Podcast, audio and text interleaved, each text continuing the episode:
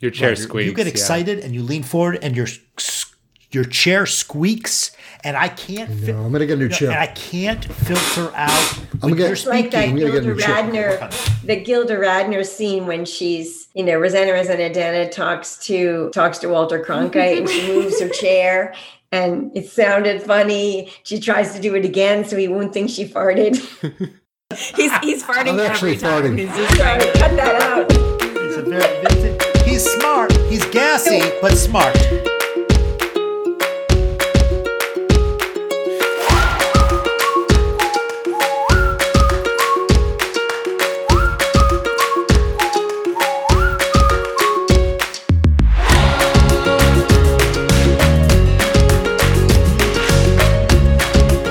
Renal physiology, complex yet logical and internally consistent system that maintains our precious bodily fluids. You are listening to an accounting of our two year mission to explore and develop a functional mental model of the workings of the kidney and its associated functions. To understand completely how the kidney accomplishes its primary mission of establishing and maintaining homeostasis. This is Channel Your Enthusiasm, the Burton Rose Cocktail Club and Variety Hour.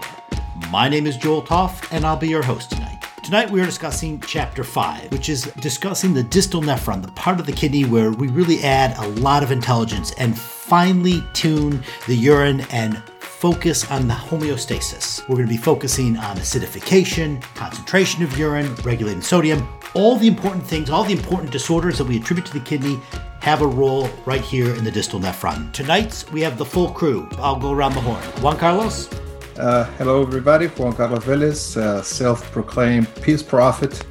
Happy to be here in this episode. excellent. Melanie, I'm Melanie Hoenig here and thrilled to be talking about one of the best segments of the nephron. Letty, Uh, Leticia Rolon here from UCSF. I'll definitely go by Letty and uh, excited to be explaining this next chapter. And I'm a follower of the Piss Prophet.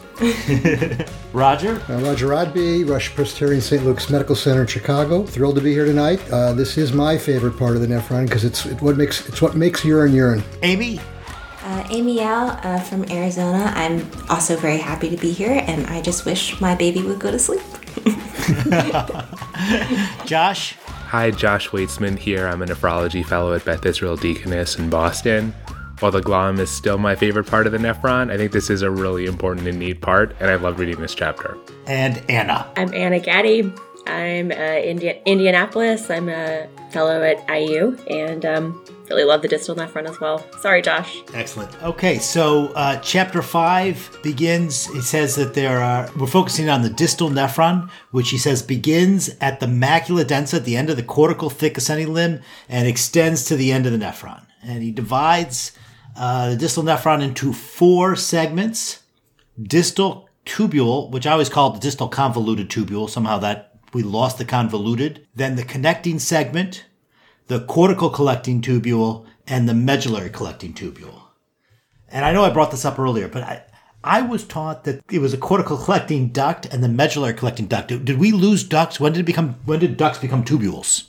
I think it's just interchangeable. I have tortured medical students for years, asking them the difference between a duct and a tubule. And I would always say that a tubule services a single glomerulus, but a duct, you have multiple tubules joined together and then they form a duct. And I don't know where I learned that, but that, or if I made that up. No, I've heard that before too. I've heard that before too, but I don't know. if Did you it's hear it true from me? not. I might have. I've never heard of it th- described this way, but I mean, it makes sense. And although I, I don't know that it necessarily makes a big difference for this. And is there anybody out there that loves the connecting segment the most? Well, I have a question about it because this something never occurred to me till I read this chapter, and it, ta- it takes you back to Figure One Three. The thing about Figure One Three is it has three nephrons all going, having connecting segments going to one cortical collecting and medullary collecting tubule. Is that really the case? That that I always thought every nephron had its own cortical collecting tubule and, and medullary collecting tubule. This is news to me, but it makes it clear that it, it's kind of like you have these different nephrons and they all meet up at a, at a at a collecting duct or tubule through these connecting segments. Does anybody know what that is? We need a pathologist here. You know, I think that it's true that multiple nephrons will feed into, I guess it would be a duct But I think for, you know, teaching purposes, usually, especially if you're thinking about early learners like medical students, it's easier to think of them separately and just think of a single unit. Similarly, it's also very easy to ignore. Please don't be upset the connecting segment and simply do the distal convoluted tubule, if you will, and then do the cells that feature uh, in the collecting duct or tubule. I think one thing that's interesting too, in seeing how the different cells are diagrammed out as we go through the chapter, like this is a really physiologically based mindset approach to which cell types there are and how they work. And we see in new kinds of data that are coming out in single cell RNA sequencing databases, like we can figure out these kinds of cells from sequencing data on the back end. And there are probably and sometimes there are fewer types of cells than we think there are. In some places, there are many more types of cells than we thought there were. There's this paper that identifies like a whole new kind of cell that looks like an intercalated cell, but it's not a type A or a type B intercalated cell. And then all of these like other distal tubule cells really look pretty similar to each other in all these big data sets that we see. So Rose, Rose then states that the uh, distal nephron is the site of the final qualitative changes in urine excretion. That's where they're made. And he describes four primary purposes. One, urinary concentration, two, urinary acidification, three, secretion of potassium, and four, sodium conservation. Though the chapter makes it clear that there's also potassium reabsorption done in the intercalated cells as another, as even though you didn't put it out as a specific purpose, they don't skip that. That's definitely uh, an important part of the, the story here and that he emphasizes, which I loved, is that the sodium enters the distal nephron at a concentration of 75 milliequivalents per liter and can exit the kidney at less than one milliequivalent per liter, which kind of kind of blew my mind. Like I know our hospital lab goes down to just less than 20 is the lowest urine sodium that we can get, and to see that it actually goes all the way down to less than one, kind of like it kind of blew my mind. Well, if you think about it, that's one thing the kidney is really good at is conserving sodium. And I always think of things evolutionarily that, you know, when we left the oceans, that's something we better be able to be be good at, and it wasn't necessarily we had an abundance of sodium in our diets. Salt was a big deal historically, uh, but you know I don't know if I mentioned this before in one of the earlier uh, podcasts, but there's this there's a tribe of uh, Amazonian Indians who eat almost no sodium, and, and they've they have checked their urine sodium, and it's less than one millimole per day. So they basically eat no sodium and they excrete no sodium. And so it's really true that if you, you know, and they're not hypotensive, they have no hypertension, by the way, but they're not hypotensive. They're fine. They're in steady state. They eat no sodium. They excrete no extra sodium. And, and, uh, uh, it's really remarkable that you can get to get to that level. And they have no cardiovascular disease whatsoever right? The low sodium diet completely protects them from cardiovascular disease, even though their aldosterone levels are through the roof. So the next time someone tells you that aldosterone is bad, you just need to point them to these these uh, these Indians and say, "Hey, it's not the aldo; it's the aldo plus the sodium." That seems to be toxic. I, I, worked it out what, what what one milliequivalent of sodium would be, how much salt that would be, and realized that a gram of salt is 17 milliequivalents. And I figured out what you know what the weight of one grain of salt is. You know, not a grain like the old grains, whatever, a grain that we know about 20 grains of sodium, or a pinch, basically a pinch of salt, is how much uh, these Indians will excrete in a day. So that's all they're getting in all their diet is basically a pinch of salt. And are they vegetarian? Uh, they uh, they must be. There must be almost no meat because because there's got to be. You can't. Yeah. This is making me want a hot dog. but I mean, it's also got to be the blandest diet in the world. I mean, but God bless them. So the Amazonian Indians that Roger mentions are called the Yanomamo, or sometimes called the Yanomami Indians. They live in the Amazon rainforest that borders Brazil and Venezuela. And they were first probably described by an anthropologist Napoleon Chagnon in the 1960s and a geneticist James Neel, um, but probably initial contact with the modern world was anywhere from 1910 to 1950. The population consists of 22 to 30,000 individuals that are separated into around 150 distinct family unit communities, and they cover an area of around 36,000 square miles. Genetic information suggests that they've been isolated from the modern world for past several thousands of years. And the Yanomami are a, a hunter-gatherer society. Their diet consists mostly of plantains and some cassava, as well as they do eat meat, the men go hunt, and then they also fish as well. The study that Roger mentions, the initial one was done in 1975, and the average blood pressure between men and women of different ages, anywhere from 0 to 50, was 100 over 60 millimeters of mercury with an average age of 30. The urine sodium, as Roger mentioned, was very, very low. So in a 24 hour collection, only one milliequivalent of sodium was excreted on average, with an average of 152 milliequivalents of potassium excreted. And they actually compared the samples compared to the four control individuals, which were the researchers, and their urine sodium on average was 140 to 200 with a urine potassium of 40 to 70 and an average blood pressure of 130 over 80. The urine aldosterone levels in the Yanomamo Indians were 70 times that of the control, and the plasma renin was around five times that of the control, which is crazy high, as Joel mentions.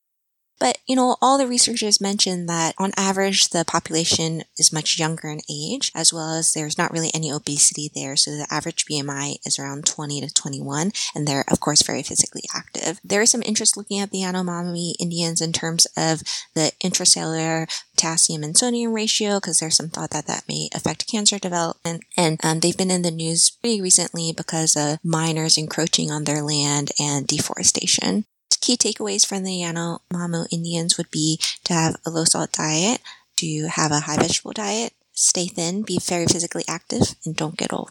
Uh, you know what we stopped at? It's Josh's favorite topic. We went back to tight junctions, right? We went right back to tight junctions. He's like, I need to point out, we got eight strands here. We've come a long way from the proximal tubule.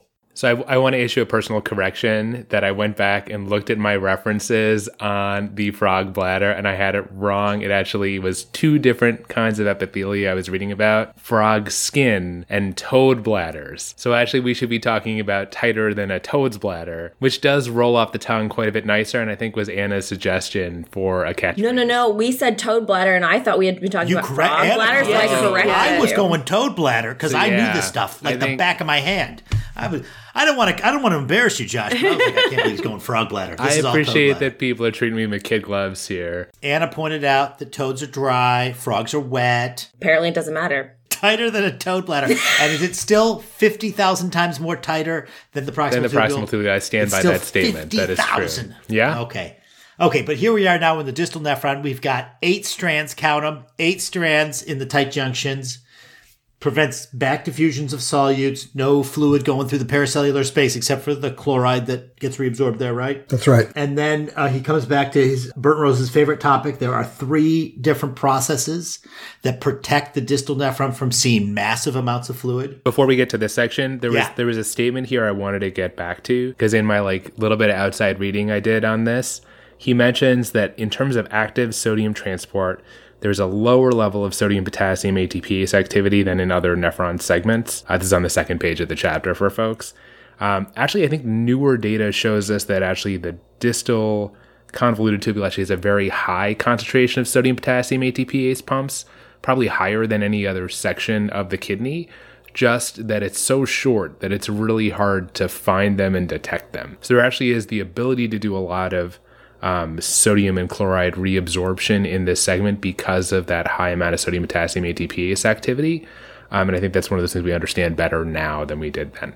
Excellent. Not only shorter, but if it's if it's also like Roger was uh, uh, making the point about the convergence of the loop of Henle into the connecting segments into the distal tubules, that means that you have just more abundance of the more proximal segments of the tubule than distal nephron. I, am still confused on our plumbing on when we stop calling something distal convoluted tubule and we when we start calling it collecting duct, as in this the sum of. Oh, that's right, nephrons. because it's actually will be yeah. my bad. It will be connecting tubule take to the collecting. But I think duct. some of those distinctions are that's a little artificial. Like clearly, there are some cells in the most proximal of the collecting ducts that really look like a lot like distal convoluted tubule cells, and there are probably some cells in the distal convoluted tubule that are very distal that look a lot like proximal collecting duct cells. So I think it's probably a little bit more of a gray zone than, than we appreciate. I'm glad you made that point because, you know, it's it, it makes it sound like there's these four segments and they go right into the other that you go from one cell to the next cell. And that just doesn't make any sense. They probably kind of slowly morph in. And as you read, the end of this one does a little bit of this and the beginning of this one does a little bit yeah. of that. And I think they're just, you know, I think they're they're hybrids and then they become a, a full blown collecting uh, tubule cell, etc. But it, make, it, it, makes sense to describe four different areas or whatever, and and, mm-hmm. and and to get the basic concepts of each area, what they do, and not worry so much about that the end of one looks like the beginning of the next or not, because then you then then you end up with do nothing. We really need four. Don't you think we can do three? Don't we think we can comfortably ignore the connecting segment? Absolutely. Like I'm, I'm, st- I'm starting that. I'm starting that petition. Let's get rid of the connecting segment. Nobody likes it. That's why I like the idea. That's why I like the idea. It's a little conduit to the collecting duct, and maybe that it's you know it's it serves more than one nephron.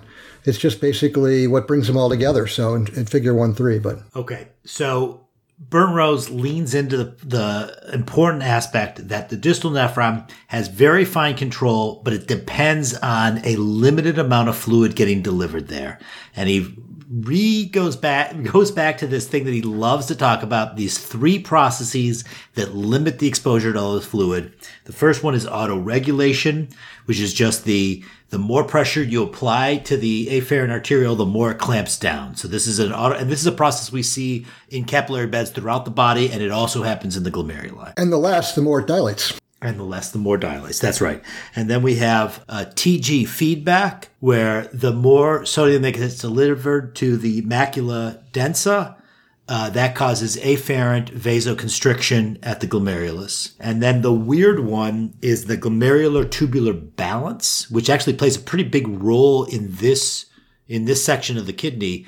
And that one is kind of, rather than a very specific mechanism, it's more of a kind of a general concept that the more sodium delivery you get, the more sodium reabsorption you get. Is that a fair uh, description of that? Yeah, it's just the proportionality of the reabsorption and, and, uh, and related it to filtration. That the more filtration, the more reabsorption. And Rose is, and Rose says we don't know exactly all the mechanisms. There's a lot of different examples of it, and he does highlight a couple of those examples here in this chapter, which we will uh, call out when we see them. And then there was a in the in the TG feedback on page uh, 144. There is a typo after GFR should be if rather than in. We're not going to hold. I found a I found a typo on the next page, so mm-hmm. I, I kind of love finding them. Little Easter eggs. Just make sure you're paying attention. I thought I found a typo, but I might just be dumb. no. We'll see. We'll see. And then um, and then I love the uh, the first full paragraph on page 145, in which he says that the cellular functions correlate closely with hormonal responsiveness, which is just a great way. This is how we're going to define these different cell types, and I loved it. Right, and so uh, in in summary, he says that there's sodium reabsorption and potassium secretion, and that that correlates with aldosterone responsiveness.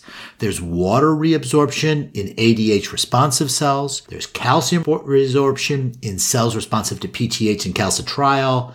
And then the last sentence says, and then there's intercalated cells that really don't fit this schema. But other than that, it really works very well. But it's nice to have these frameworks, and to be honest, we um, one of the ways that I've separated out the lectures on renal physiology is like we have hormonal regulation in the kidney because I think that this is just so important to remember what are what is going on in the rest of the body and why is it that the kidney is always going to have a response. And so I I I concur and that you know initially I was going to say I, I could not betray the fact that my favorite segment is the loop uh, of Henle, but, uh, but but I actually really respect this this this part of the the hormonal regulation that we see in the collecting duct. It's just it's it's great actually. Well, and it goes back to the very first episode when Melanie was talking about that she really wanted endocrinology to be part of her homeostasis two class, yes. right? Yes. Yeah.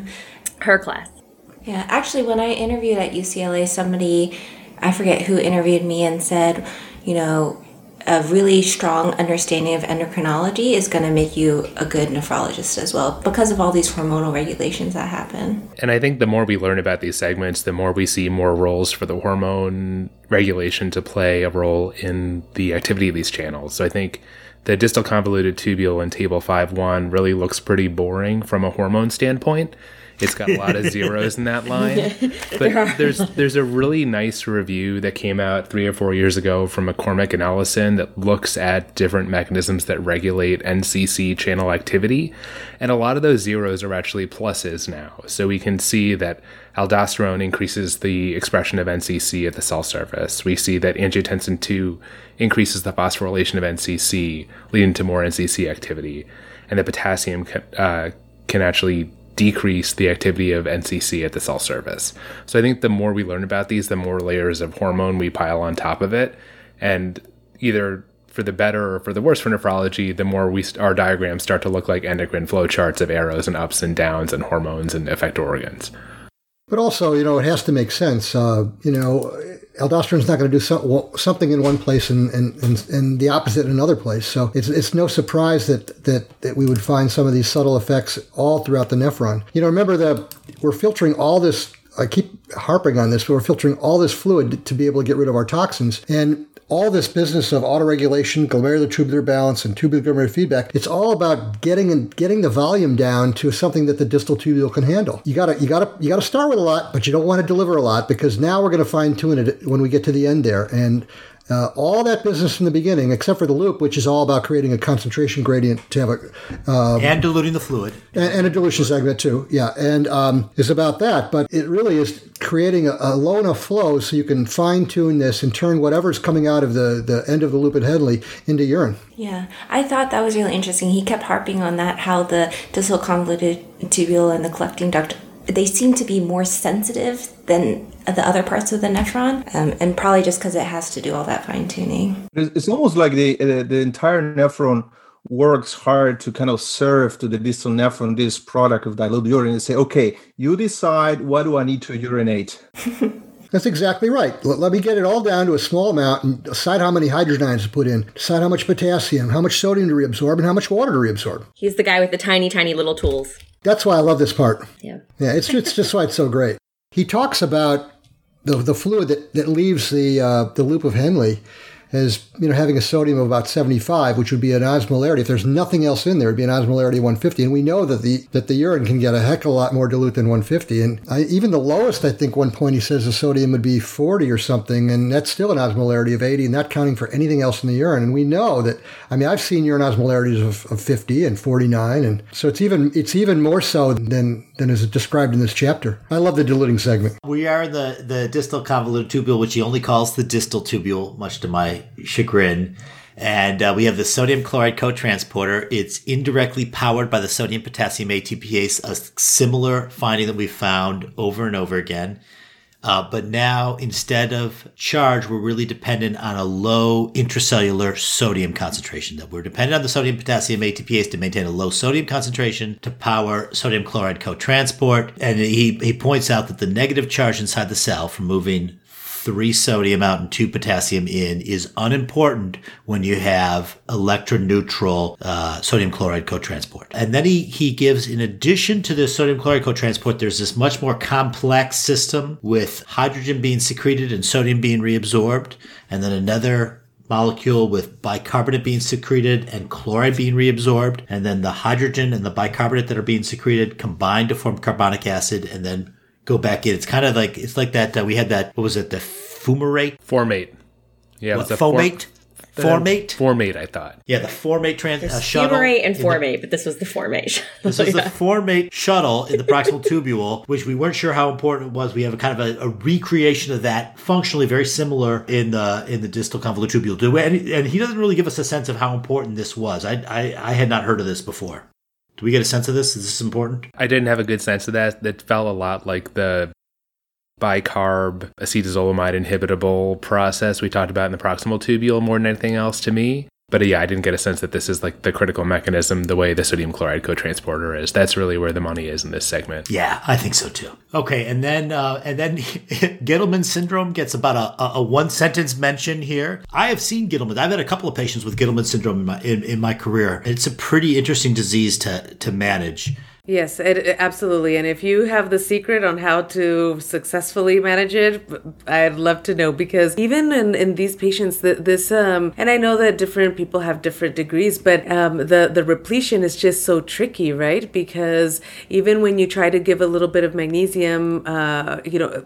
If, you give it IV, if you give too much at once, you're gonna uh, you're gonna lose it in the urine. So it's really hard to overcome this this defect here that he's uh, that he's describing in this uh, the mutation in the sodium chloride cotransporter gene. It's a it, it's an incredible disease that because it it presents in adulthood, yet you're born with it. It's the craziest damn thing. Yeah. Uh, I've seen many patients, but and uh, I don't know what triggers them or or or, or finally sets them to diagnosis. But uh, you know, I don't know how they've been living with low potassium and high bicarb for all those and a, and a rel- relatively low blood pressure for all those years. I don't know. It's it's as though there's a second hit or something because they get they make it 30 years and then they show up with Gitelman's. It's the craziest thing. It's the highest aldosterone I ever saw. They have just they live with just a tremendously elevated aldosterone. And if you want to make a, a Gitelman's patient sick, just tell them to restrict their sodium intake. I mean, they are so dependent on that sodium intake. I remember one of the patients told me this, said uh, she was a bit embarrassed, and she says, One of the things that I like to do is I like to drink pickle juice, right? Because you imagine anything saltier than pickle juice. And I was pursuing a diagnosis in another patient of Gitelman's, and I said, by chance do you drink pickle juice and her eyes popped it was like i had i had exposed her secret that she was would never tell anybody else that she loved to drink pickle juice. And i was like oh, I, I know the diagnosis. I've got this down. This can only be one thing. She's like, "Do you have some?" The crazy thing about that is that I don't I, I don't think they like pickle juice, but I think they crave salt. I mean, it's just yeah no that's what it is. It's the salt. Obviously i mean but they crave it. It's not that they know they need salt. They crave salt. It's it gets back to some weird evolutionary thing.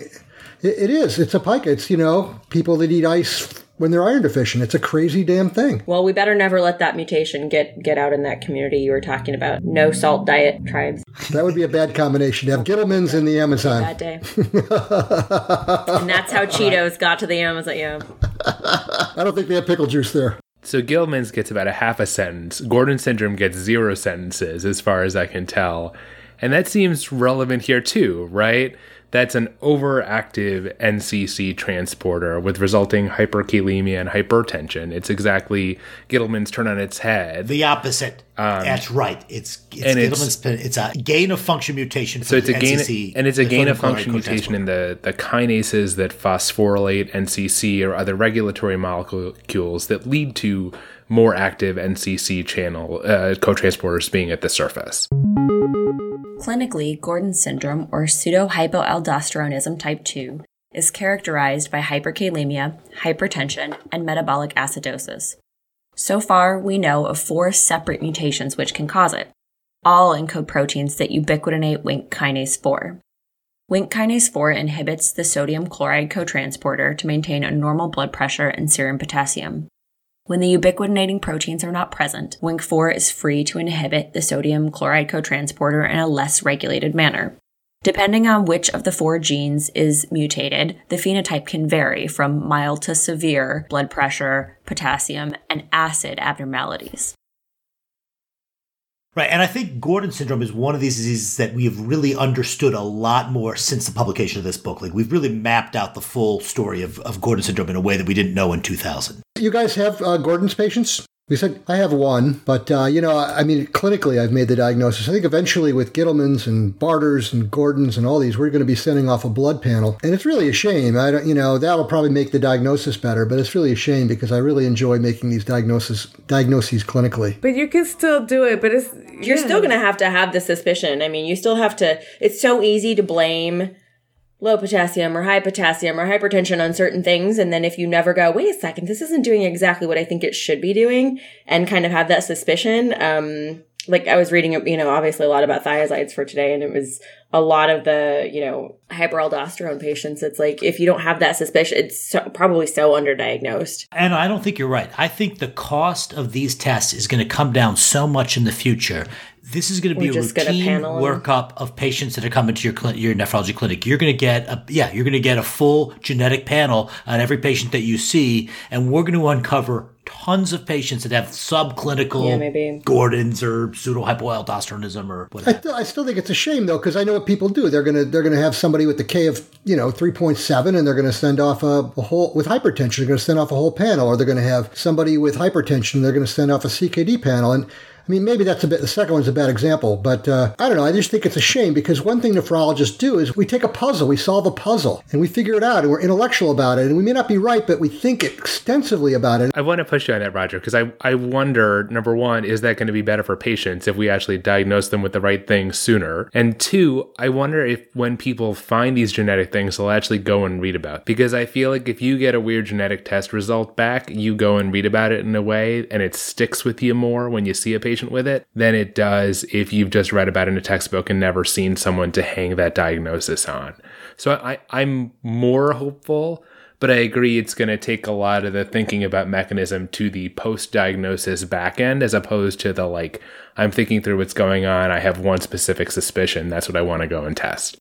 So one of the things that is important about this sodium uh, chloride cotransporter, we're talk we've been talking about Gordon and we talked about Gittleman a little bit, which are the sort of the inherited or genetic uh, di- disorders that the damage or produce gain of function of this transporter.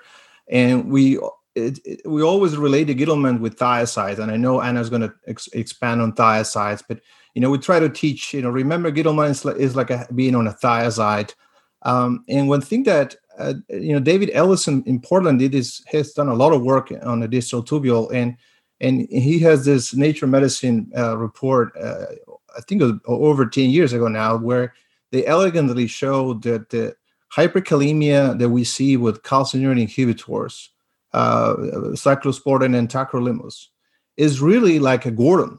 Essentially, the calcineurin uh, inhibitors interfere with the wing kinases that that we know from Gi- Gittleman, but just directed in the opposite direction and end up having an overexpression of the sodium chloride cotransporters. And explains the whole phenotype that we see with cyclosporin and tacrolimus, where patients have sodium reabsorption, hypertension, and, and they're in hyperkalemia. So when I try to uh, teach the fellows, I said, remember Gittleman with thiazides the same way. You have to remember Gordon, where you may or may not see, as a, a, a calcineurin inhibitor. And that way they can relate a drug with a genetic disorder and kind of uh, help remember that important uh, effect in the transporter. and it, and it gives you the antidote, right? Because once you understand that, you're like, okay, I got to give this guy a thiazide, and they're hyperkalemia. Yeah, it, it, you know, we have a, a heavy transplant uh, hepatology service uh, at Auctioner, and, and a lot of these patients are on tacrolimus and they come hyperkalemic.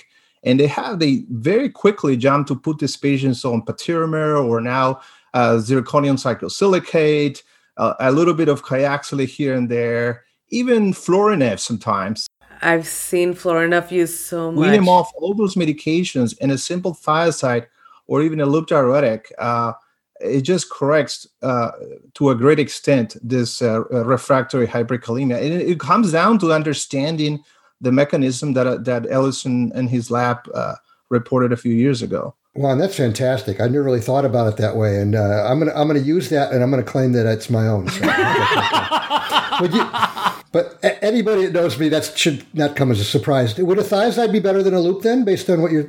Well, theoretically it is, but you know, I, I- I have had patients that um, they were also edematous that I gave them a loop diuretic, and, and you know, I think you know we know that loop diuretics are just so you know potent diuretics that you probably overwhelm the distal convoluted tubule with how much sodium delivery uh, occurs when you do it. But yeah, you know, if a patient doesn't have edema, you could probably just try chlorothalidone 25 milligrams first and see it happens. But you have to communicate with the transplant teams, whatever is hepatology or, or heart failure or, or heart transplant, because Uh, as you know, they, they're going to react very quickly to stop the diuretic if the creatinine goes from 1.8 to 1.9 or 2.0. Even if the TAC level is like 15. yes.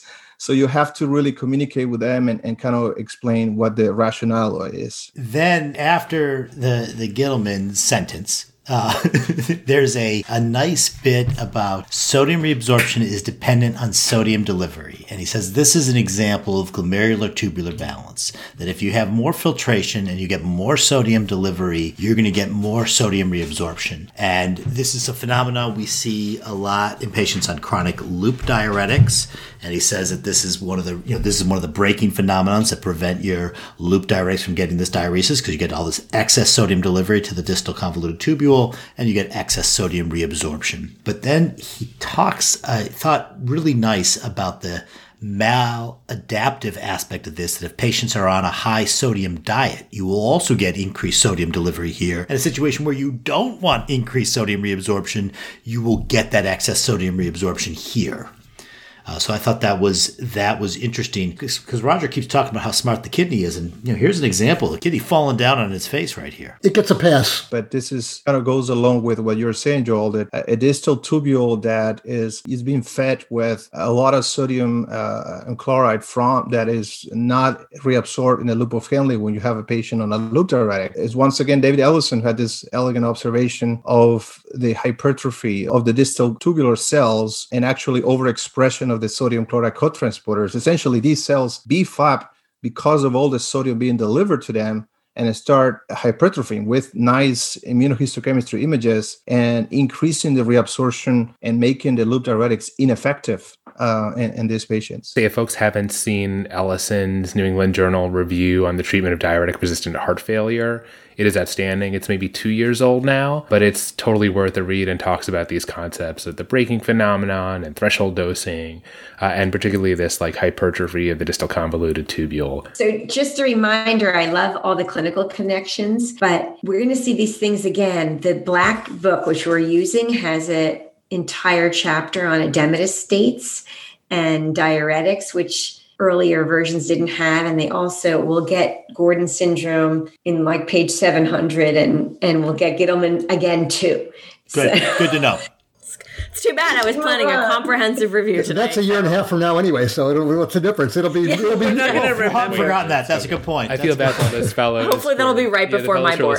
For board review, will be like really upset that we won't get to Gordon syndrome until like their recertification exam.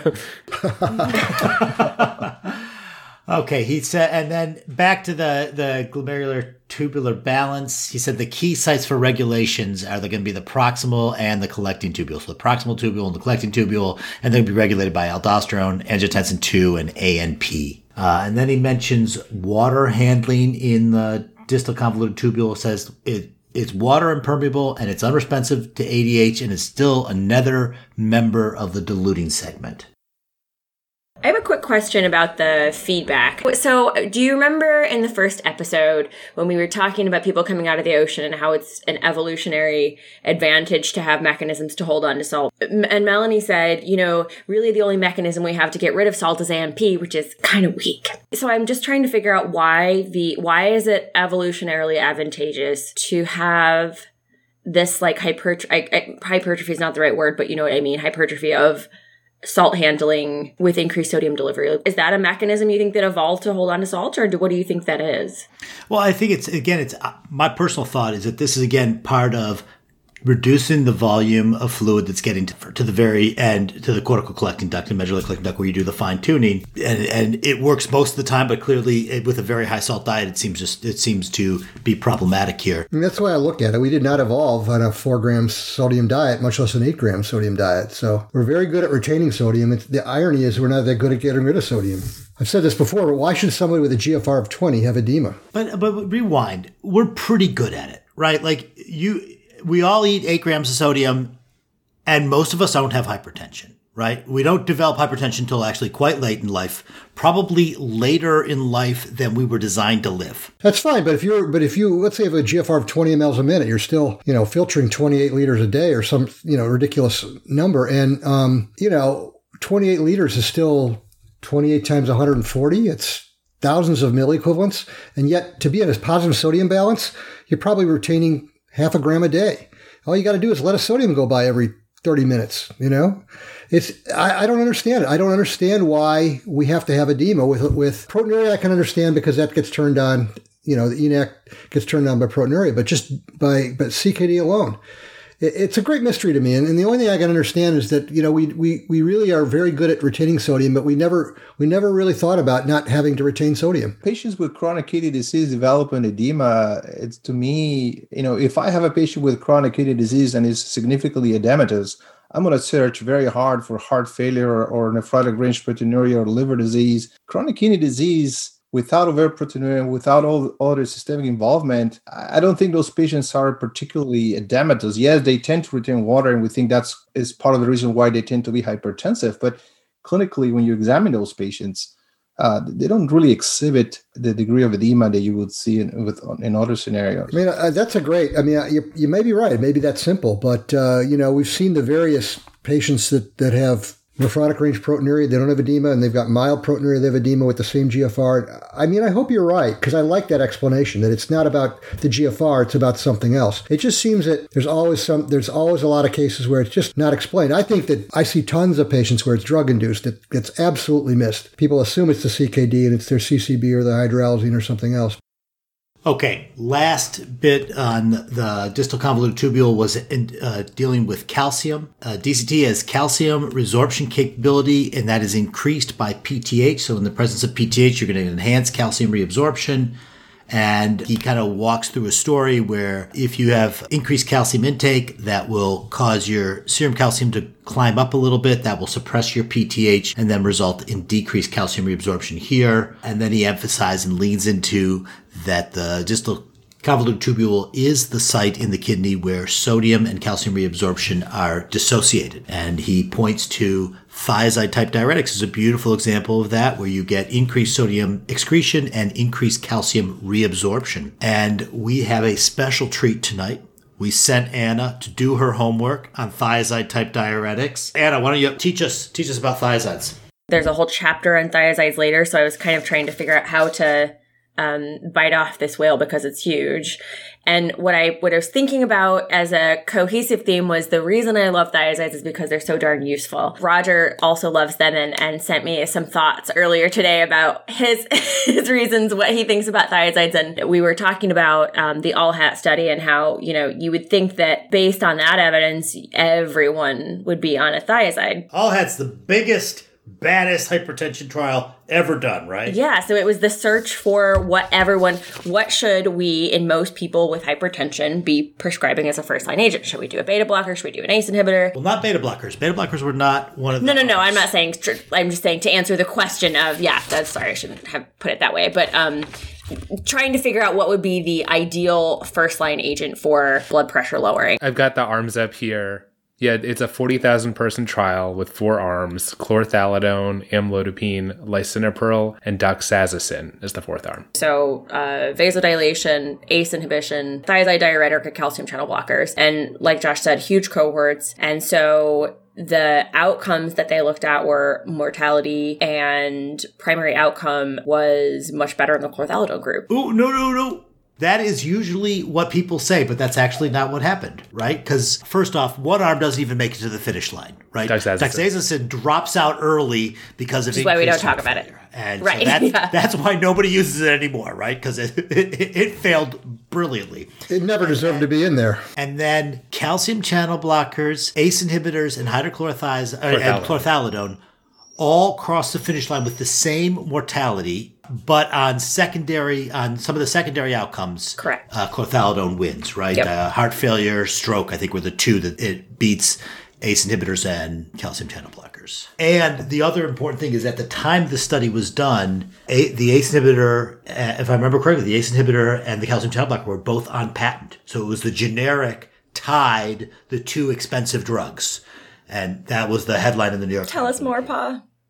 I did not know that. That's interesting. And well, and the and the other important difference was the study was designed for all four arms to have the same blood pressure, right? The idea was if you get to blood pressure goal, is there a difference in mortality with these different drugs? And what happened is that the chlorthalidone is such a good blood pressure, they couldn't reduce it enough. And it had a lower blood pressure by, I don't know, two or three points compared to the amlodipine and the lisinopril group. And the important legacy is that JNC 7, which was the hypertension guidelines for a decade maybe, were were really written by the authors of All Hat. And so the lessons of All Hat then became the guidelines that we all use to treat patients. But, asterisk, you don't see as much thiazide use as you would think you would. And the reason that we were discussing is that there are so many side effects. But what I really like about thiazides is that number one, to understand them and discuss them, you have to really understand the physiology of the segment, which I find exciting and nerdy, but also um, that the side effects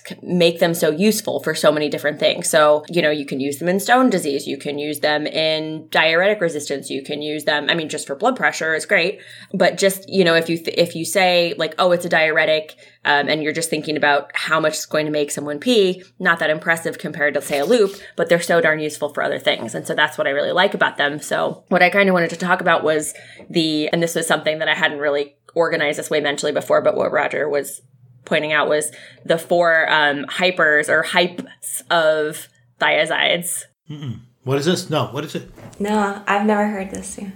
Hypokalemia, hyperglycemia, hyperuricemia, and hypercalcemia. So I didn't. I like. I guess I knew those separately, but I didn't think about them that way. And it's not subtle. I mean, that's you know, I think that that that may be why they're not as popular because you know Alhat says that's that's that's the drug we should use. But when you talk to internists, they're not putting people primarily on thiazides, right? I don't know that it's this. I, I think I think the hyperuricemia, certainly the gout, is a big reason. But I think the number one reason is because they all think that it they everybody's gonna get hypo, and this is a very very yeah. A lot of people think uh, blame the thiazide diuretics for hyponatremia, and so everybody gets taken off taken off it, and then the it, try to restart it. It's hard, That's true. right? Plus, there's other boxes you have to tick. The person's diabetic, you have to have them on an ACE. If they're, you know, if they have heart failure, you have to have them on an ACE and a beta blocker. So there's like a bunch of other boxes to tick first, and maybe some people don't have the blood pressure left for a thiazide. I don't know.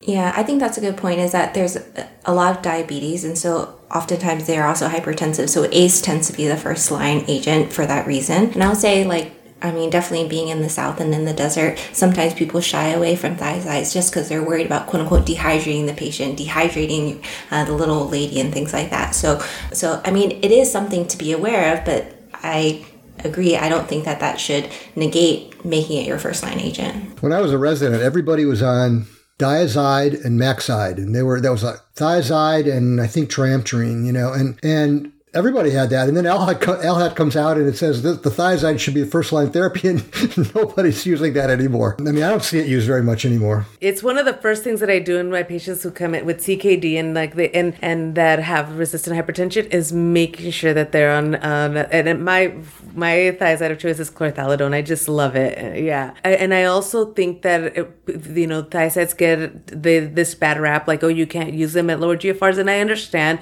Yes, you, you know it's not you Yes, know they the, do. the rationale, but Absolutely. they absolutely work even at low, very low GFRs. And I've fallen into that, and I've you know even at this old age, I'm still learning, and I've I fell into that for a long time, and I just keep reading about how that's wrong, and so I've I've I've adopted that. So, Anna, why do you think chlorthalidone is? Everyone's shaking their head. It's it's it's the one. Is its half life? Why is it? What do you think? Its half life is incredibly long, right? So the, the Right. important thing is hydrochlorothiazide is like Lasix. It's like six Yeah. hours, and chlorthalidone is three days. I might be wrong on that. It's a long time. It might not be three days, but it's a long time. it's a long time. yeah, so it's longer. In 1998, the New England Journal of Medicine did a review article on diuretics by Craig Brader. As part of that article, there was uh, the half life of a number of common diuretics. So remember, we typically expect it to take four half lives for a drug to be completely eliminated. And so furosemide has a half life in normal subject of one and a half to two hours. Multiply that by four, and that's where you get the last six hours for furosemide. Bumetanide, half life one hour. Torsemide, three to four hours. Now, the thiazides, hydrochlorothiazide, half life is two and a half hours, so completely eliminated after 10 hours. And chlorthalidone, half life 24 to 55 hours. So that'll be four to 10 days to completely eliminate that. Indapamide, 15 to 25 hours. Amiloride, 17 to 26 hours, really long half life. Um, and then that's significantly prolonged in patients with renal insufficiency up to 100 hours, and then spironolactone 1.5 hours. Yeah, I mean, the, thiazide that stands out as a long acting and extremely effective, Mm-hmm. even in patients with advanced chronic kidney disease, even in patients with acute kidney injury, is metolazone. Um, metolazone um, and it's is a medication that you can add uh, only 2.5 milligrams three times weekly as opposed to five milligrams daily. And you can see a patient really having a 50% increase in urine output uh, when you add it to a loop diuretic. And that could happen in a patient with really poor kidney function. So I think it's it's a misperception that diazides are ineffective when the kidney function declines. Well, two things I was reading about on that topic were that number one, and I didn't know this, was that thiazides have some vasodilatory effect, and that's why they can still be effective at, at low GFR. And I had I had no idea. Again, I think especially as a trainee, you think about a diuretic and you think about it as being volume responsive, and we all know that after a certain period, you're not getting a whole lot of volume off with a thiazide. So it's like, well, you know, it just kind of seems puny, but in reality, it didn't sound like from the reading I did that the mechanisms of that are really well understood, but I thought that was fascinating. And the other thing was that metolazone, I also didn't know this, that the reason people use it in heart failure so much is that it has less renin stimulation. I didn't really understand why that was or how that happened.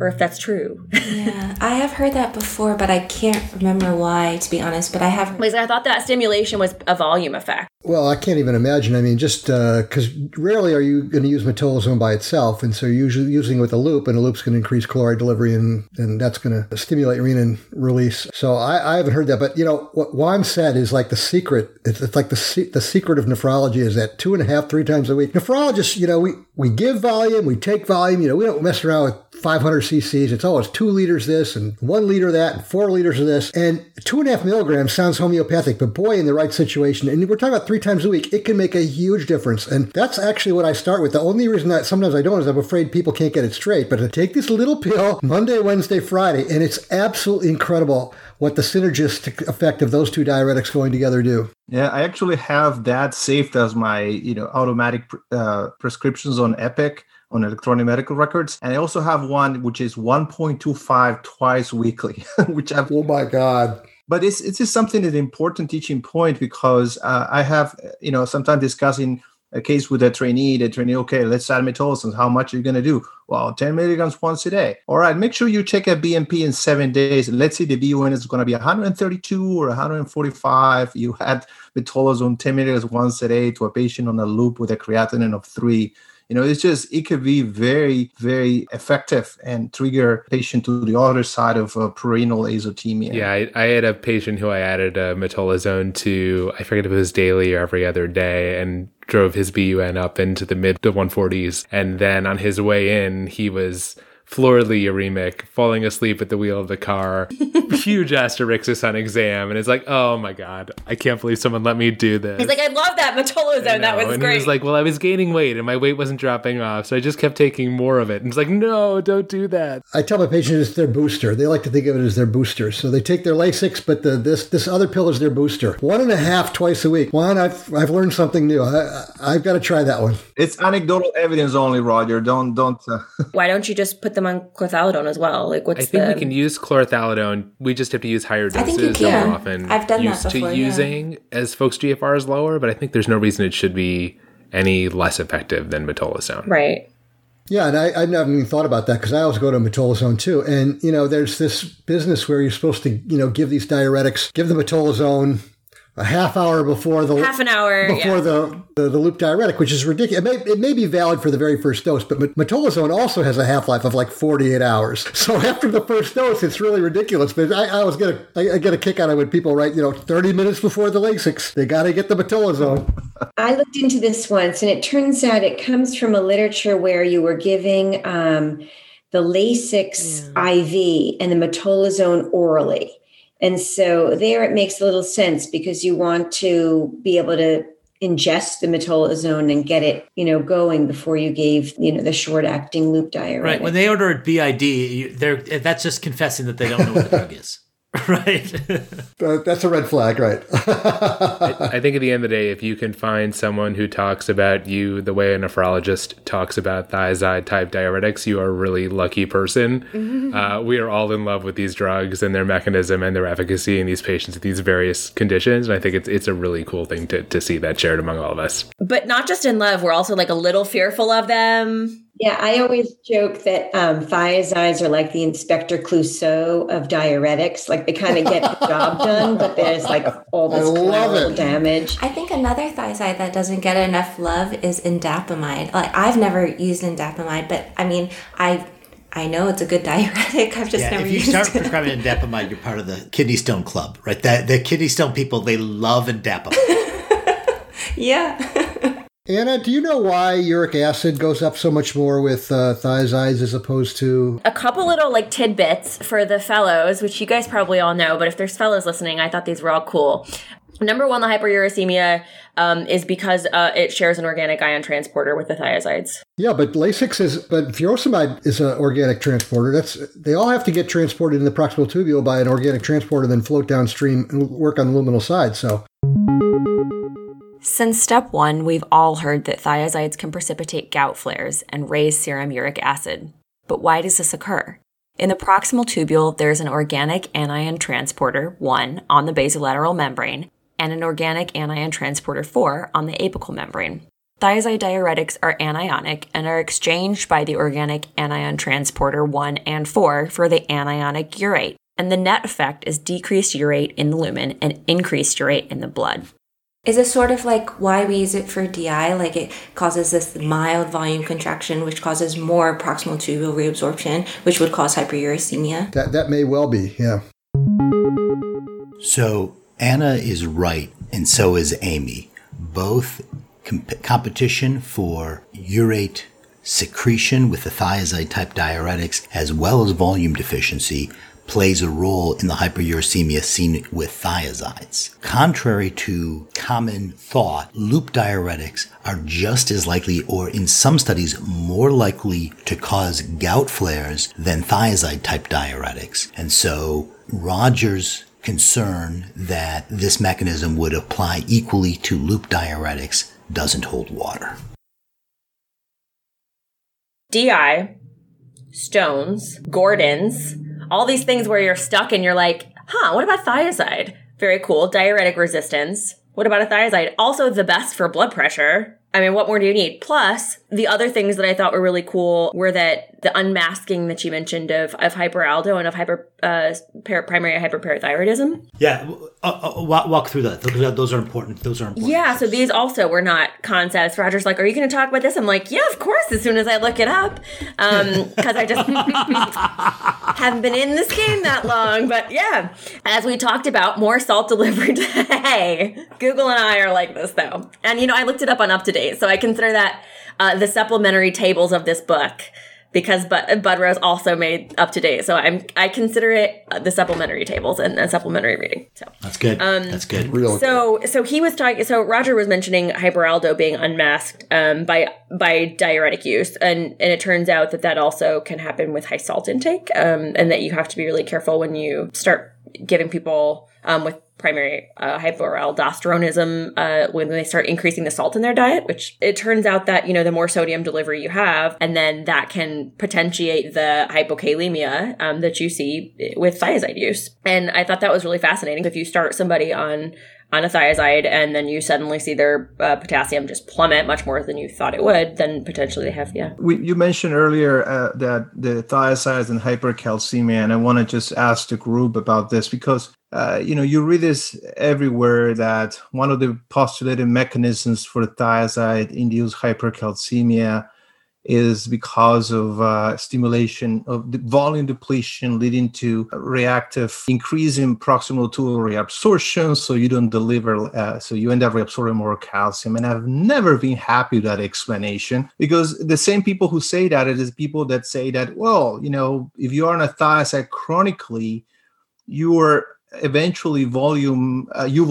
So you're now volume depleted. And that's not why it works as an antihypertensive. It works because it's a vasodilate. So yeah, so what is it? Are you volume depleted with the thiazide, and that's why you become hypercalcemic, or you're not? Uh, so, in, in this book has this nice uh, cartoon about the relationship between the sodium chloride reabsorption and the calcium reabsorption. So, I kind of to me that makes more sense. This this interesting mechanism how sodium chloride is reabsorbed, and if you have a thiazide in block it, you kind of depend upon this sodium calcium exchanger on the basolateral side that is going to pull sodium and kind of feed the pump. And that essentially drags calcium uh, through the apical side and, and promotes more calcium reabsorption.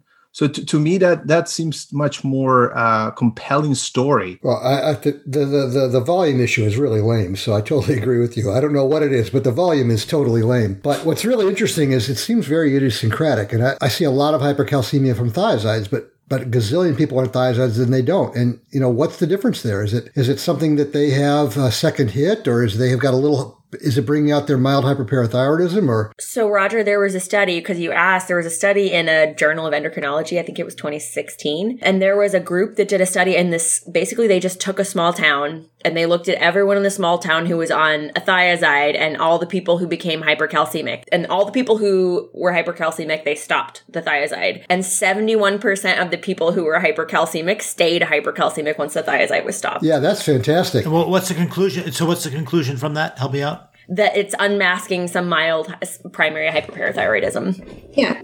So if you check their parathyroid hormone level, those hypercalcemic patients, you'll find that they are not appropriately suppressed. Right. So yes. indeed, you're unmasking mild hyperpara.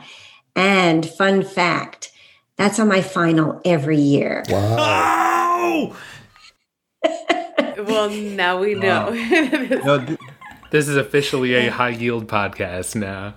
I give the PTH and it's like 65, you know, which is inappropriate for hypercalcemia. This is really enlightening because it you know what you're saying melanie and, and you anna it, it, just comes all together and and what you said roger about not seeing it much or, or not predicting who gets it is because when we were uh, what I was mentioning earlier, how uh, the the sodium chloride transporter and the sodium calcium exchanger interaction works. Eventually, what happens is that uh, the apical calcium channel that the book mentions sort of a voltage channel in this chapter, but now we know that it's called the TRPV5 channel, TRPV5 channel. That channel is upregulated by PTH.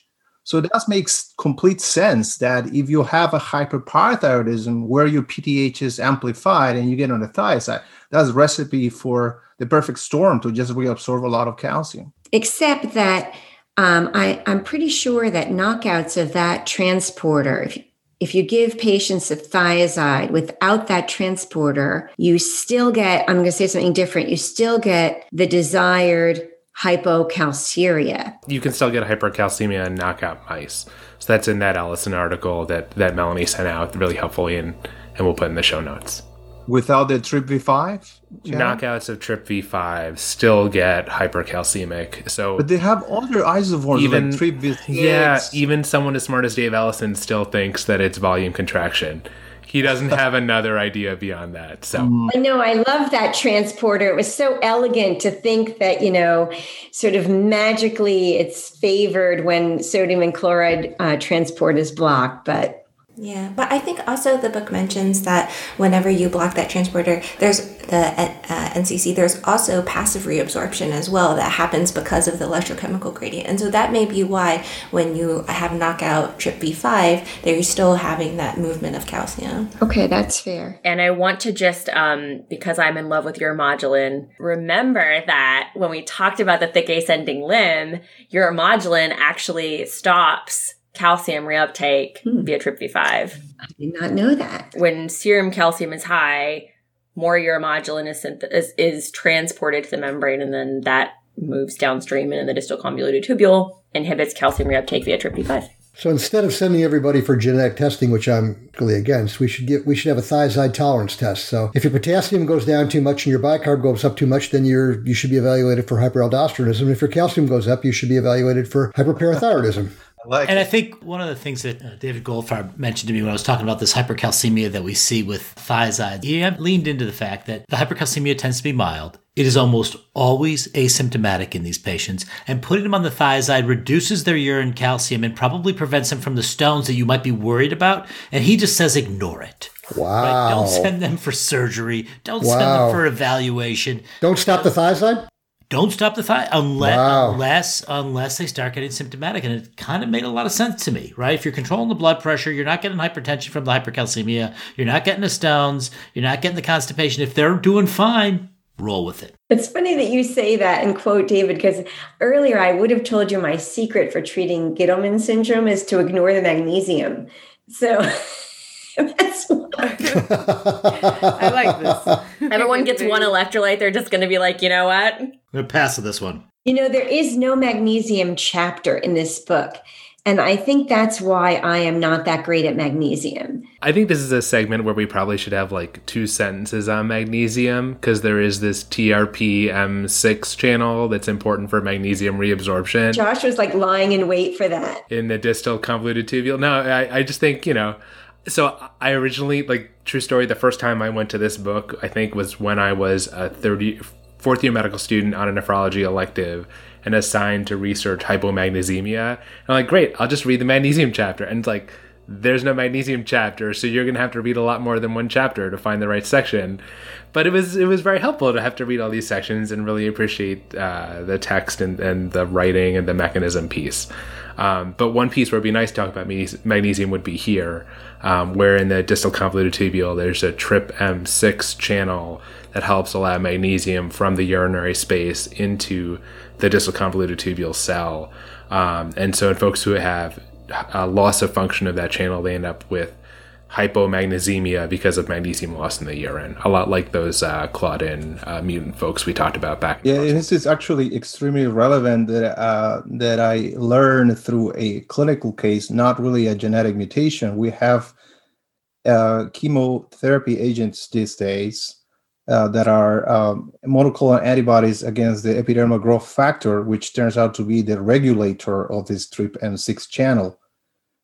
So drugs like cetuximab, and there's another one called panitumumab that attack this epidermal growth factor, and that essentially uh, inhibits the insertion of these TRPM6 channels and cause profound, relentless hypomagnesemia. Uh, you need one case to learn this for the rest of your career. These patients have to be on intravenous magnesiums twice weekly on top of the oral supplementation. Really incredible.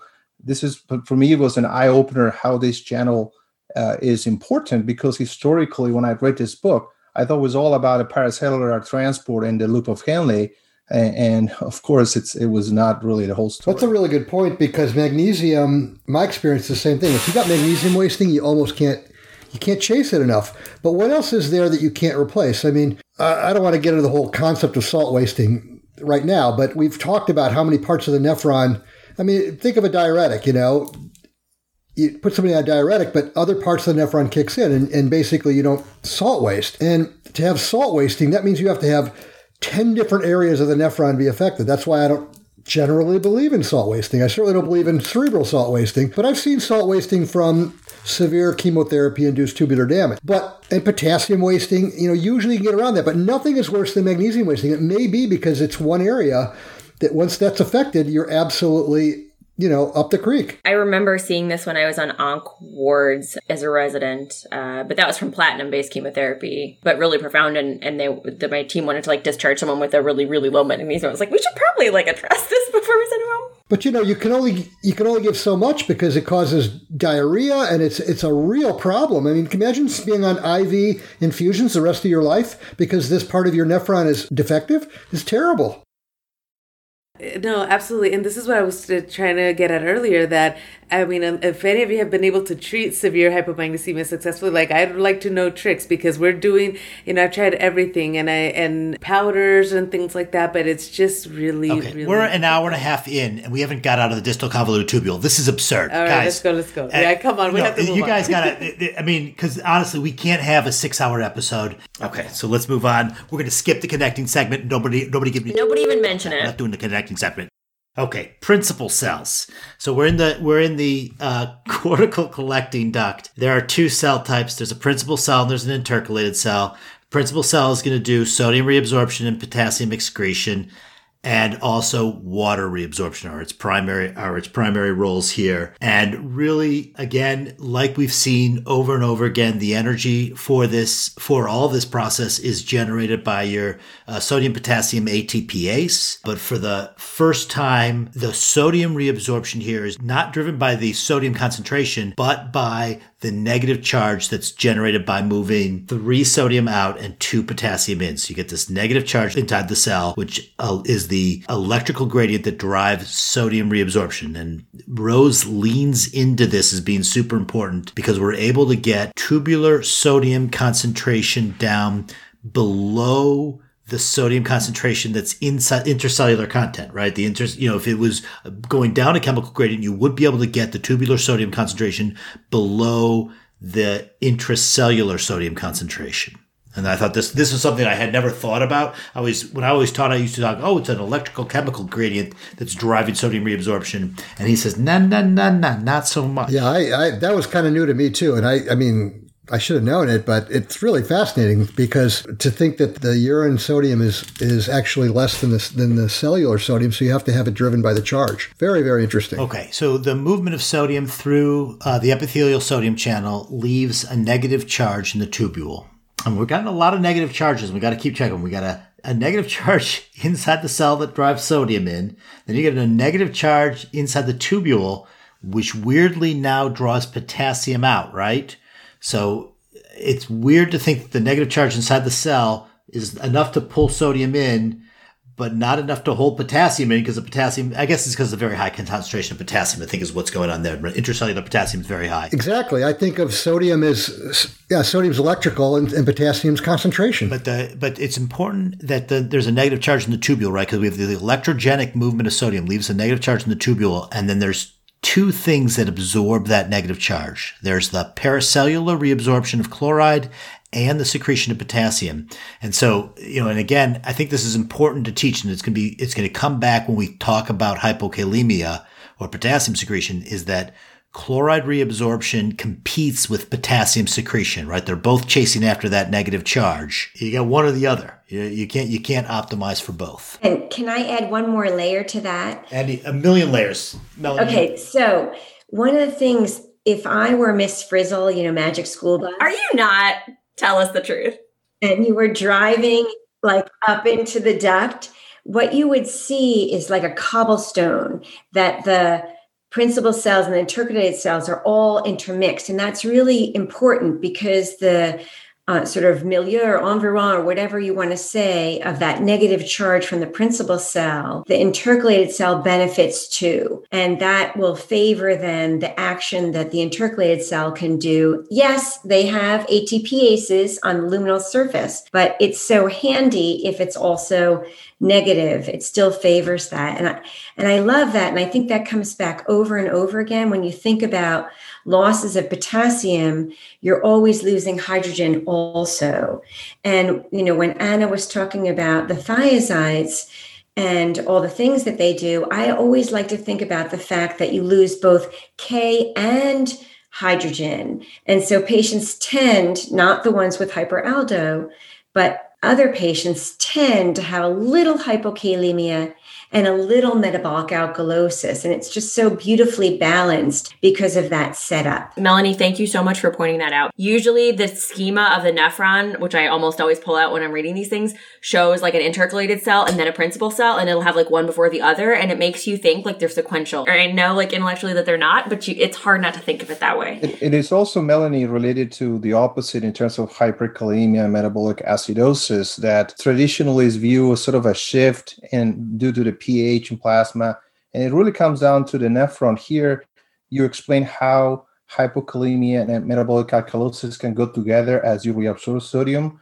Well, the opposite, opposite happens if your distal convoluted tubule is reclaiming the sodium so that there's less sodium being delivered to the collecting duct So you have inability to dump potassium, but you also have some impaired ability to dump acid, and then you develop a, a touch of metabolic acidosis, which is what we see in these patients on calcineurin inhibitors, along with hyperkalemia. Then he talks about the effect of Aldo here in terms of sodium reabsorption. He has this beautiful tidbit. He says that on a low sodium diet, which is going to increase your aldosterone levels, the number of sodium channels goes from less than 100 to 3,000, which I loved. I don't know if that's per cell or per centimeter. I don't care. It's just a great little fact. It's per cell. It's per cell, you know? less than 100 to more than 3,000. And, uh, and That's it's inter- incredible. Well, you begin to think about like, well, boy, you really, you could probably titrate that amiloride up quite high. If you're trying to block that sodium channel, it's going to need a lot of it. That's a great point, Joel, because uh, I have had some just verbal uh, discussions with more senior nephrologists who have treated patients with amiloride, and they would tell you that just go up 5, 10, 20, 40. And, you know, it's something that uh, that is not necessarily written in a book. It's more experience, and, and it kind of makes sense what you're in terms of the abundance. Of- Yeah, because it's not linear. I mean, you know, from less than 100 to 3,000. I mean, that's a that's kind of an eye popping number. Yeah.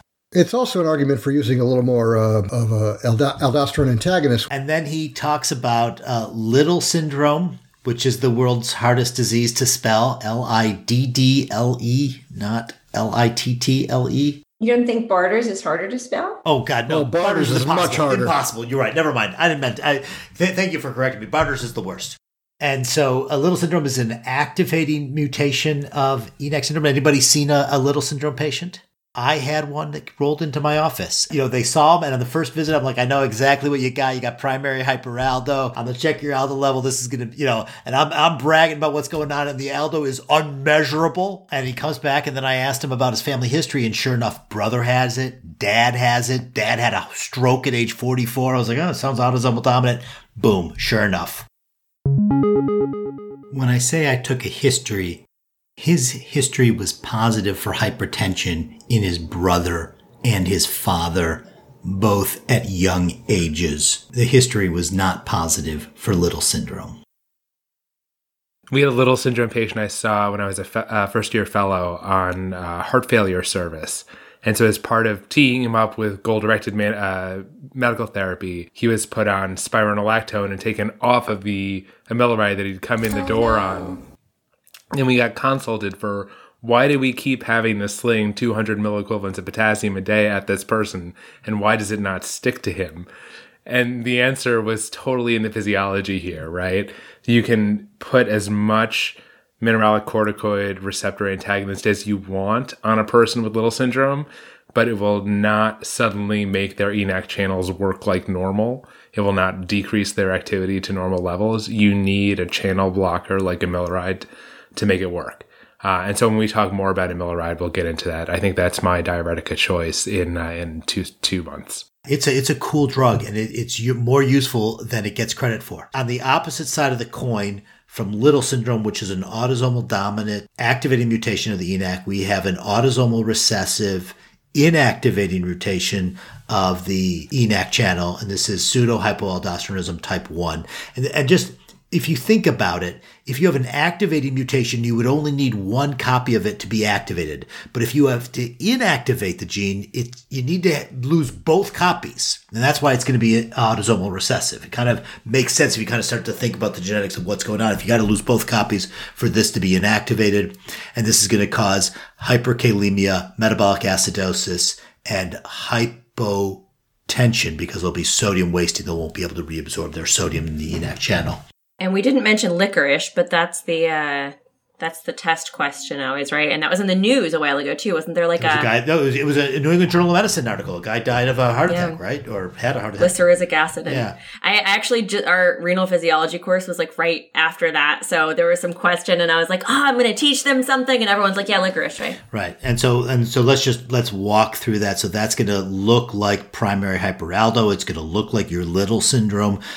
And it looks a lot like Liddle syndrome because they will have hypertension, they will have hypokalemia, and they'll have metabolic alkalosis. And so you look at them, you're like, ah, I know what this is. This is primary hyperaldo. You measure their aldo levels. Their aldos are completely suppressed. And there's, and this can be genetic, and that's when that's called syndrome of apparent mineral corticoid excess, and that's autosomal recessive, or it can be acquired through licorice, which is with glycyrrhetinic acid, which suppresses the beta hydroxy 11 beta hydroxy hydrogenase. That's why we have Juan Carlos here, because somebody's got to be able to pull out the 11 beta. That's what I said, Juan Carlos. Quit copying me. Well done. uh, uh, this enzyme converts cortisol to cortisol. Do I got that right? Cortisol to cortisone. Yes. So cortisol fits into the mineral corticoid receptor but it but it circulates at about a thousand times the concentration of aldosterone. And so if you don't deactivate it, you will constantly be activating your mineral corticoid receptor with cortisol. And so you have to deactivate it. That's what this enzyme does. And that enzyme gets deactivated by glycyrrhetinic acid. Totally cool physiology. Super cool stuff. It has to be the real licorice, not the red stuff that we buy in uh, Jewel. It has to be the yeah. stuff from Britain or whatever. And it's also been described in chewing tobacco and anise flavored liquors. It's there's a bunch of products out there that have it. So it's eh. and a lot of Chinese medicine uses it as a sweetener. Is it that disgusting Chicago Malort. I think it's in Malort. Licorice tea. Like you needed another reason not to drink Malort. I don't. I don't need any reasons. I love licorice myself. So good. Oh, oh Melanie, disgusting. you were too perfect to be true. Do you like kale too? but we'll have a party at my house. I'll serve beets and asparagus, urinary delights oh to goodness. follow, licorice dessert, and some jicama.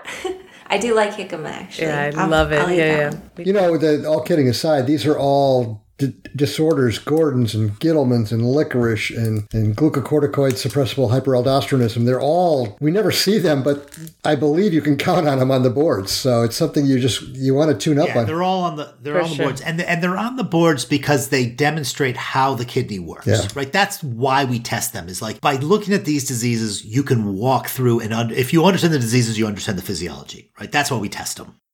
And then the, the last bit about sodium is he says that most of the dietary changes in sodium intake are regulated here. This is where it happens, which I thought was good. You know, he mentions that the collecting tubule has a low amount of NK ATPase, but it is it is mediated by, by aldosterone. And so theoretically that concentration could increase and it, it just depends on what the kidney needs to do and that uh, these principal cells are also ADH responsive. And, and ADH works exactly the same way that ADH comes in, causes uh, preformed aquaporin channels to be inserted into the tubular side of the membrane and allows water to be reabsorbed. But the principal difference here principle, principle difference here, is that water's not flowing into the concentrated medullary system. It's just flowing into the body. And so he says that in the cortical collecting duct, the urine osmolality is about 100 and the serum osmolality is going to be 285 or close to 300. And so you're going to be able to remove about two thirds of the volume in the presence of ADH. But this doesn't dilute your medullary system. We're not, we're far from the medullary system in here. So this, I always talk about this as being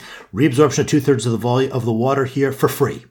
You don't have to worry about disrupting your medullary system for this. So this is a super important aspect of it, right? Because that building that medullary system is very energy intensive, uh, and we remove two thirds of the volume here without worrying about it. And this is in the cortical collecting duct. It's a really good point. And then he goes into the intercalated cells. He describes it as sodium independent regulation of acid base. We have two ways of uh, acidifying the urine here. We have a hydrogen ATPase and we have a hydrogen potassium ATPase where you have hydrogen secretion and potassium reabsorption, but both of them are generated with an AT. We use ATP to generate that. And then on the basolateral side, we have a chloride bicarbonate exchanger to remove bicarbonate from the cell. And then he leans into this concept that I didn't quite understand. He says that aldosterone here is permissive. Does anybody understand what's going on when he talks about aldosterone being permissive here? Because that I, I it wasn't explained enough, or it was. I underlined that too. What I thought he meant was that aldosterone wasn't activated per se by an acid base disorder, but was activated because of either high, high potassium or angiotensin from volume, and then would lead to the changes that it does, but that it was not itself regulating an acid base disorder. That's the way I interpreted it. I think that's right. Right, and he does he does say that if you do have primary hyperaldo, you're going to see metabolic alkalosis, which we, we talked about, and then he talks about the, that if there's an alkali load, again the same intercalated cells or the B intercalated cells are going to be secreting bicarb, and he says that it's reversed polarity that does it, but he does say that there's a It's not the exact same transporter, yeah, but it's basically The identity of this transporter is uncertain, however, as it does not appear to represent the same chloride bicarbonate exchanger that is present in the basolateral membrane of the hydrogen secreting intercalated cell. which is really a shame because I'd like to think that you've got the same cell, you just flip everything, you know, and we'll turn one time we'll go this way, and the other time we'll go this way. But apparently the But he does he does say that the hydrogen ATPase is the same. So on one half of it is the same. It's just this one is not doesn't happen to be the same. Does anybody know, um, you know, the hydrogen ATPase versus the hydrogen potassium ATPase? What percent of, of protons that end up in the urine come from? I always thought it was mostly the hydrogen ATPase. I hadn't really thought much about hydrogen potassium. Does anybody know? I don't know what percentage is, but that what the book describes is that the hydrogen potassium ATPase pump is regulated by or stimulated by hypokalemia, whereas the hydrogen ATPase pump is regulated by aldosterone. So they might be turned on under different circumstances. So I'm not sure how easy it will be to quantify their contribution. And as far as the uh, bicarbonate uh, secretion in the apical side of the book, this says that it's not known. My understanding is that we know think it's pendrin, name of this uh, exchanger. Oh, that's where that's where Pendrin comes in. And why, Yeah. why is it why is that important? That's Pendrin is definitely after this book. To your point, how the chloride bicarb exchanger in the beta intercalated cell and the alpha intercalated cell are different is because we call the one the one pendrin, and then we call it we don't call the other one pendrin, even though they're both chloride bicarb exchangers. And just as a reminder for people that are a little rough on pendrin, pendrin it secretes bicarb in response to metabolic alkalosis. It's how you get get yourself out of the metabolic alkalosis box because you need to secrete pendrin. But that the pendrin is suppressed with hypokalemia and with chloride depletion. Right, both of those things suppress pendrin. Ex- uh, I don't know if it's expression or activity, but that's why you need to correct hypokalemia and you need to correct volume deficiency for your body to, to correct uh, metabolic alkalosis. Yeah, it's really chloride. You have to deliver chloride. It's not even volume. That's right. That's exactly right. It's specifically a chloride deficiency, right? Not just volume. and I always thought it was volume, but the proof of that is you can give albumin and expand volume. But if it's not, if you don't have chloride, you're not going to be able to excrete uh, bicarb. maybe this is minor, but you know, if you have a big bicarbonate load, if you are not volume depleted, then couldn't you just not reabsorb it in the proximal tubule? And so then you just dump that bicarbonate with, yes, a cation. And no offense to pendrin lovers, but is it really that important? I think I think outside of metabolic al- uh, chloride depletion, metabolic alkalosis, I have never thought of a clinical importance of pendrin. Like you, what you describe of exogenous alkali, I would agree that why would you need pendrin for? I don't know, but I, mean, I think what is important is that you know I, when I read this book the first time, uh, it wasn't known that this was pendrin. And you look at cartoon 5.3 and 5.4, and they have the same exchanger. So you know we're very very technical about these names, but it's important because uh, the, the the one in the basolateral side intercalated A cell the gene that encodes for that exchanger is AE1, it's an anion exchanger. If you get a mutation for on that, you get uh, kids in pediatric nephrology will know this. They get renal tubular acidosis, whereas pendrin is a different gene that encodes for the one expressed on the apical side. And mutations in pendrin have actually different, even extra renal manifestations. I think they have some auditory manifestations and some other features that are very different than the, the other mutation. I love that. Thank you, JC. Okay, and then he says that remember the intercalated cells totally unresponsive to ADH, no water reabsorption going on right here. And then the other important thing is that in the response to hypokalemia, you can do a lot of net potassium reabsorption. We don't really usually think about the distal nephron doing potassium reabsorption, but it, when it happens, it's the intercalated cell's job. And that's going to be that hydrogen potassium ATPase. So again, we were talking about hypokalemia and metabolic alkalosis. And you can see right here in that hypokalemia, you're going to want to reabsorb potassium in the distal nephron. And unfortunately, it's going to require you to secrete hydrogen. And this so you're going to acidify your urine when you probably don't want it. And then the very last segment is going to be the medullary collecting tubule. And this was interesting because this was, a, again, a lot of stuff I had not thought about or not heard about. He says that these are unique cell types. To me, they sounded a lot like principal cells. You got your ENaC channel, and they're going to be reabsorbing sodium, but instead of uh, potassium secretion here, you get a lot of chloride reabsorption. So we talked about how when you get that uh, sodium reabsorption, you get a negative tubule, and then you get potassium secretion or chloride reabsorption.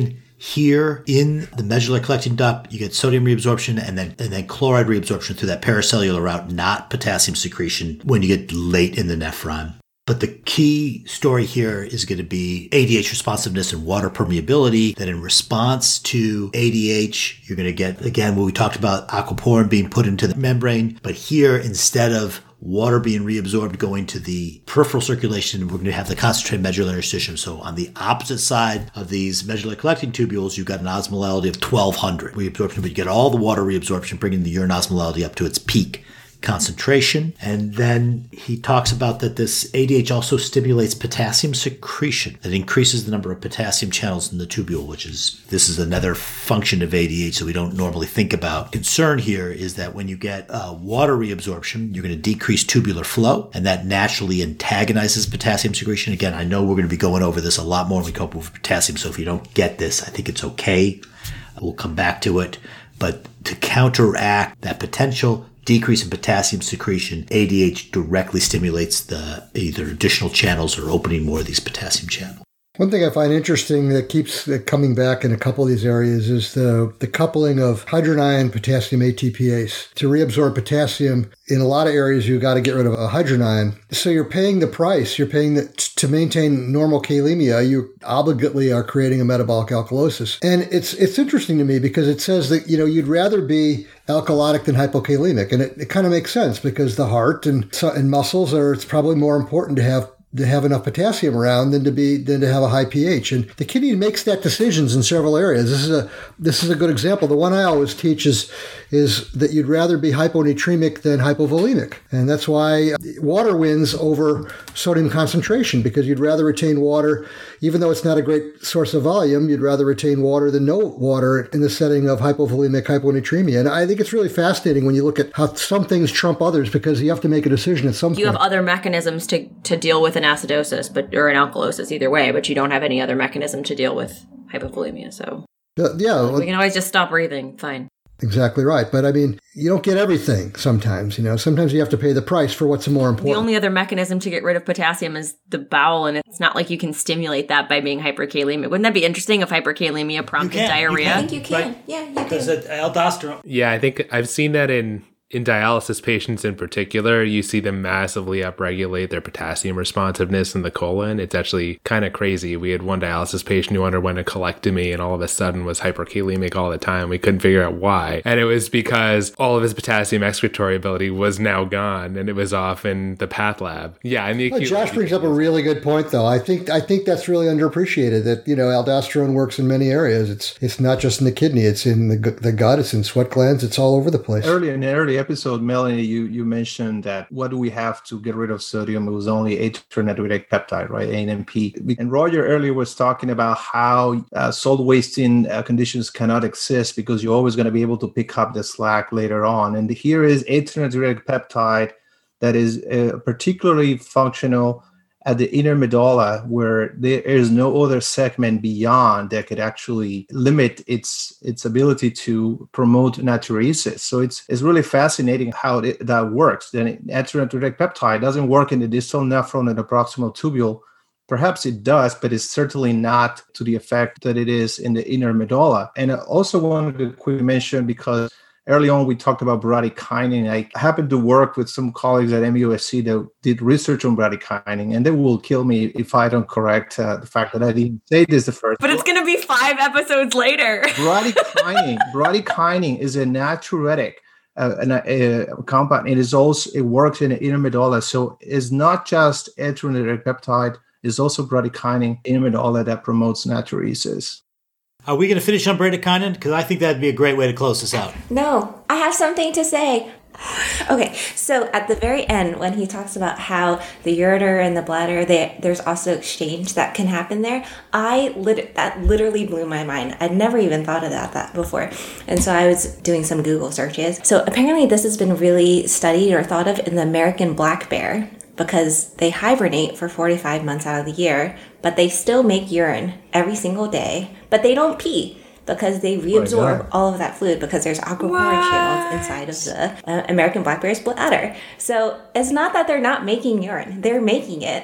They're just reabsorbing all of it. So, they So don't why? Have to get Why don't they just not make it? in their four or five months? I guess for the rest of the year. That that I that hits know, interesting. that's like that was cool. That's very interesting. That's so. so cool. Crazy because how can you? How I do you nothing for for six months of the year. Six months and still stay alive because you're. Can you imagine being the poor graduate student who's like, "What what model organism do you study?" I study the black bear. oh, really? You know, it seems a little more dangerous than mice and flies, and right? Never catheterize a sleeping bear. That's like I wake them up and I catheterize them. like, good morning. That's what I always say. It's amazing that in the same podcast we went over tighter than a toad's bladder and the loosest bladder of all, the black bear. It reabsorbs in the bladder. Unbelievable. I have one side story, but it's not related to anything nephrology, but it is related to animal uh, fact trivia. So, my husband told me today that in beavers, they have an an anal gland that secretes. The flavors, It's, all the stuff. apparently it tastes like vanilla. How do you know this, Lenny? I, I Are you sure you wanna ask? Disgusting. I'm like, it's, We're. I gotta go. It's a, it's 11:45 at night. I'm not talking about anal vanilla glands. I will talk to you guys later. Thank you very much.